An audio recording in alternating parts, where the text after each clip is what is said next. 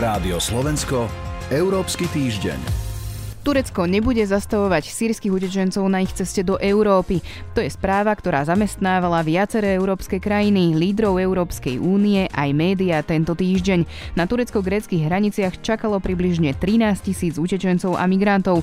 Na stole sa preto objavila aj otázka, či je únia pripravená na prípadný tlak a či vyriešila už svoju azylovú politiku. To je téma, ktorú dnes rozoberieme v Európskom týždni s portálom Euraktiv. Pri mikrofóne je Sonja Vajsová. Rádio Slovensko, Európsky týždeň. V štúdiu vítam analytičku portálu Euraktiv Luciu Jar. Dobrý deň. Dobrý deň. Ako je pani Jar pripravená Európska únia a Frontex, teda Európska pohraničná a pobrežná stráž na prípadný migračný tlak? Frontex eh, momentálne má v oblasti už okolo 520 jednotiek pohraničiarov a po návšteve, ktorá sa teda cez týždeň uskutočnila najvyšších predstaviteľov Európskej únie. V tejto oblasti bola tam Ursula von der Leyen, bol tam Charles Michel, bol tam David Sassoli, eh, šéf Europarlamentu, tak prislúbili eh, Grécku, že teda týchto pohraničiarov rozšíria, malo by prísť ďalších 100 jednotiek, ale samozrejme to nie je všetko. Gréci deklarujú, že sú v maximálnej pohotovosti, že naozaj zapojili všetky jednotky, ktoré momentálne mali k dispozícii a mohli, takže sú na tom pohraničí. Tých ľudí, ktorých momentálne prichádza po pozemnej hranici je veľmi málo, pravdepodobne už asi ani žiadny. Čo sa týka morí, teda pobrežných e, častí, tak to je trochu komplikovanejšie. Sú tam opäť e, v maximálnej pohotovosti tie jednotky, prichádzajú ale niektoré člny, ale nechcela by som nejako rozširovať paniku. Sú tam zatiaľ naozaj len niekoľko desiatok ľudí, ktorí sa dostali najmä na, na ostrov Lesbos. A Brusel a nám takisto prislúbil už 700 miliónov eur podporu na ochranu tých hraníc a hranice viac ochraňuje aj Bulharsko. To tam dokonca poslalo, myslím, tisíc mm-hmm. vojakov. Môžem ešte doplniť, že e, na rozdiel od Grécka, čo sa týka bulharskej strany hraníc, tak tam sú informácie, že turecká polícia sa nestiala. Čiže oni tam stále akože kontrolujú to územie. Bojko Borisov bol v pondelok v Ankare, stretol sa s Erdoánom, oni majú oveľa lepšie tie vzťahy, takže aj premiér bulharský mu poďakoval, že teda práve týmto smerom nejako e, neorganizujú migrantov. Čiže tá bulharská hranica je naozaj takmer absolútne pokojná, na rozdiel od tej teda grécko-tureckej. Tam je to možno opäť taký väčší kontext, pretože e, Turci majú špeciálne ťažké srdce na Grékov, to, je, to nie je nejaká nová vec. Gréci naozaj e, veľmi intenzívne prežívali aj v minulosti tú migračnú krízu, samozrejme boli zasiahnutí najviac aj v tom roku 2015 a teraz e, tá sľúbená 700 miliónová pomoc pôjde práve Grécku. Už teraz by sa mala uvoľňovať prvá polovica tých peňazí, takže pravdepodobne je to veľmi intenzívne a hneď v prvý týždeň, čo sa niečo deje. Čiže aj to je taká, dá sa povedať, možno taká asertívnosť e, zo strany Bruselu voči tejto kríze. To, že Turecko nebude zastavovať sírskych utečencov na ich ceste do Európy, vyvolalo alebo zamestnávala táto správa viaceré európske krajiny, lídrov Európskej únie, už sme to spomínali, ale takisto otvorila otázku, či je Európska únia teda pripravená a či sme pripravení na migráciu lepšie ako pred tými 5 rokmi, keď do mm-hmm. Európskej únie prišlo približne milión migrantov a utečencov. Ja to vidím z takých dvoch rovín. Možno prvá je taká, taká vizuálna a to, čo vidíme asi všetci, že naozaj aj s novou komisiou, parlamentom, s novým obsadením v Bruseli je tam snaha naozaj profilovať sa do tej pozície, že áno, teraz sme momentálne niekde oveľa ďalej, ako sme boli v roku 2015. Vtedy naozaj za jeden rok prišlo týmito hranicami hranicami, hlavne cez, cez Grécko a cez, cez morskú trasu, viac ako milión utečencov. Čiže absolútne neporovnateľné s tým, čo máme teraz. Čiže jednak sa chcú určite ukázať noví predstavitelia Európskej únie, že áno, vieme to v priebehu týždňa na to už nejako reagovať.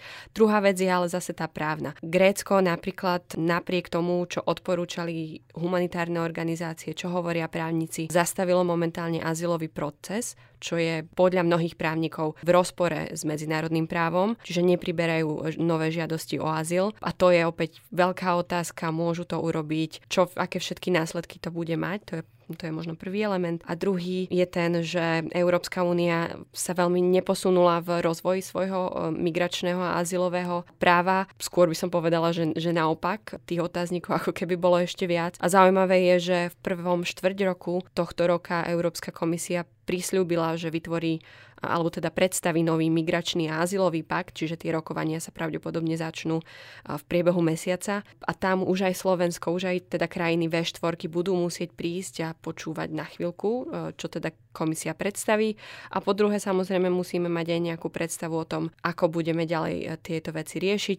V súčasnosti nie je tá kríza taká, ako bola v roku 2015. Naozaj to nie sú 100 tisíce. Medzinárodná organizácia pre e, migráciu hovorí, že momentálne sa tam sústreďuje okolo 13 až 15 tisíc e, ľudí na tej hranici. Uvidíme, aké to bude mať ďalej následky vzhľadom na to, že aj bol dohodnutý mier v Idlibe a tak ďalej. Zase Medzi také Ruskom Tureckom. Áno, to je dôležité povedať, takže uvidíme, aký bude ďalší rozvoj tejto situácie vzhľadom na situáciu na Blízkom východe, na to, či Európska únia sa bude vedieť nejako dohodnúť s Erdoánom, ale veľmi bude záležať aj na nás, a to na každej členskej krajine, ako sa postaví možno s takou hĺbšou víziou k tomu, ako bude ďalšia azylová migračná politika Európskej únie vyzerať. Viacerí európsky lídry, napríklad rakúsky kancelár Sebastian Kurz, ale aj analytici vyčítali tureckému prezidentovi Rečepovi Tajepovi Erdoánovi, že Európsku úniu vydiera migrantami. Turecko Európskej únii zasa naopak vyčíta, že neurobila dosť na to, aby Ankare pomohla. Mm, týka sa to napríklad e,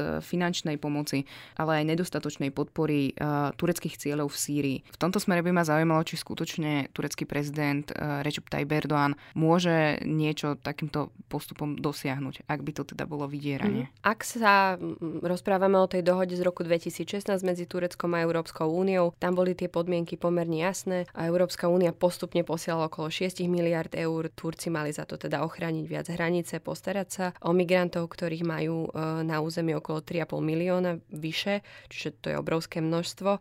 Ale Európska únia slúbila, že otvorí napríklad liberalizáciu vízového režimu s Ankarou, čo sa vôbec e, neposunulo. Takže je...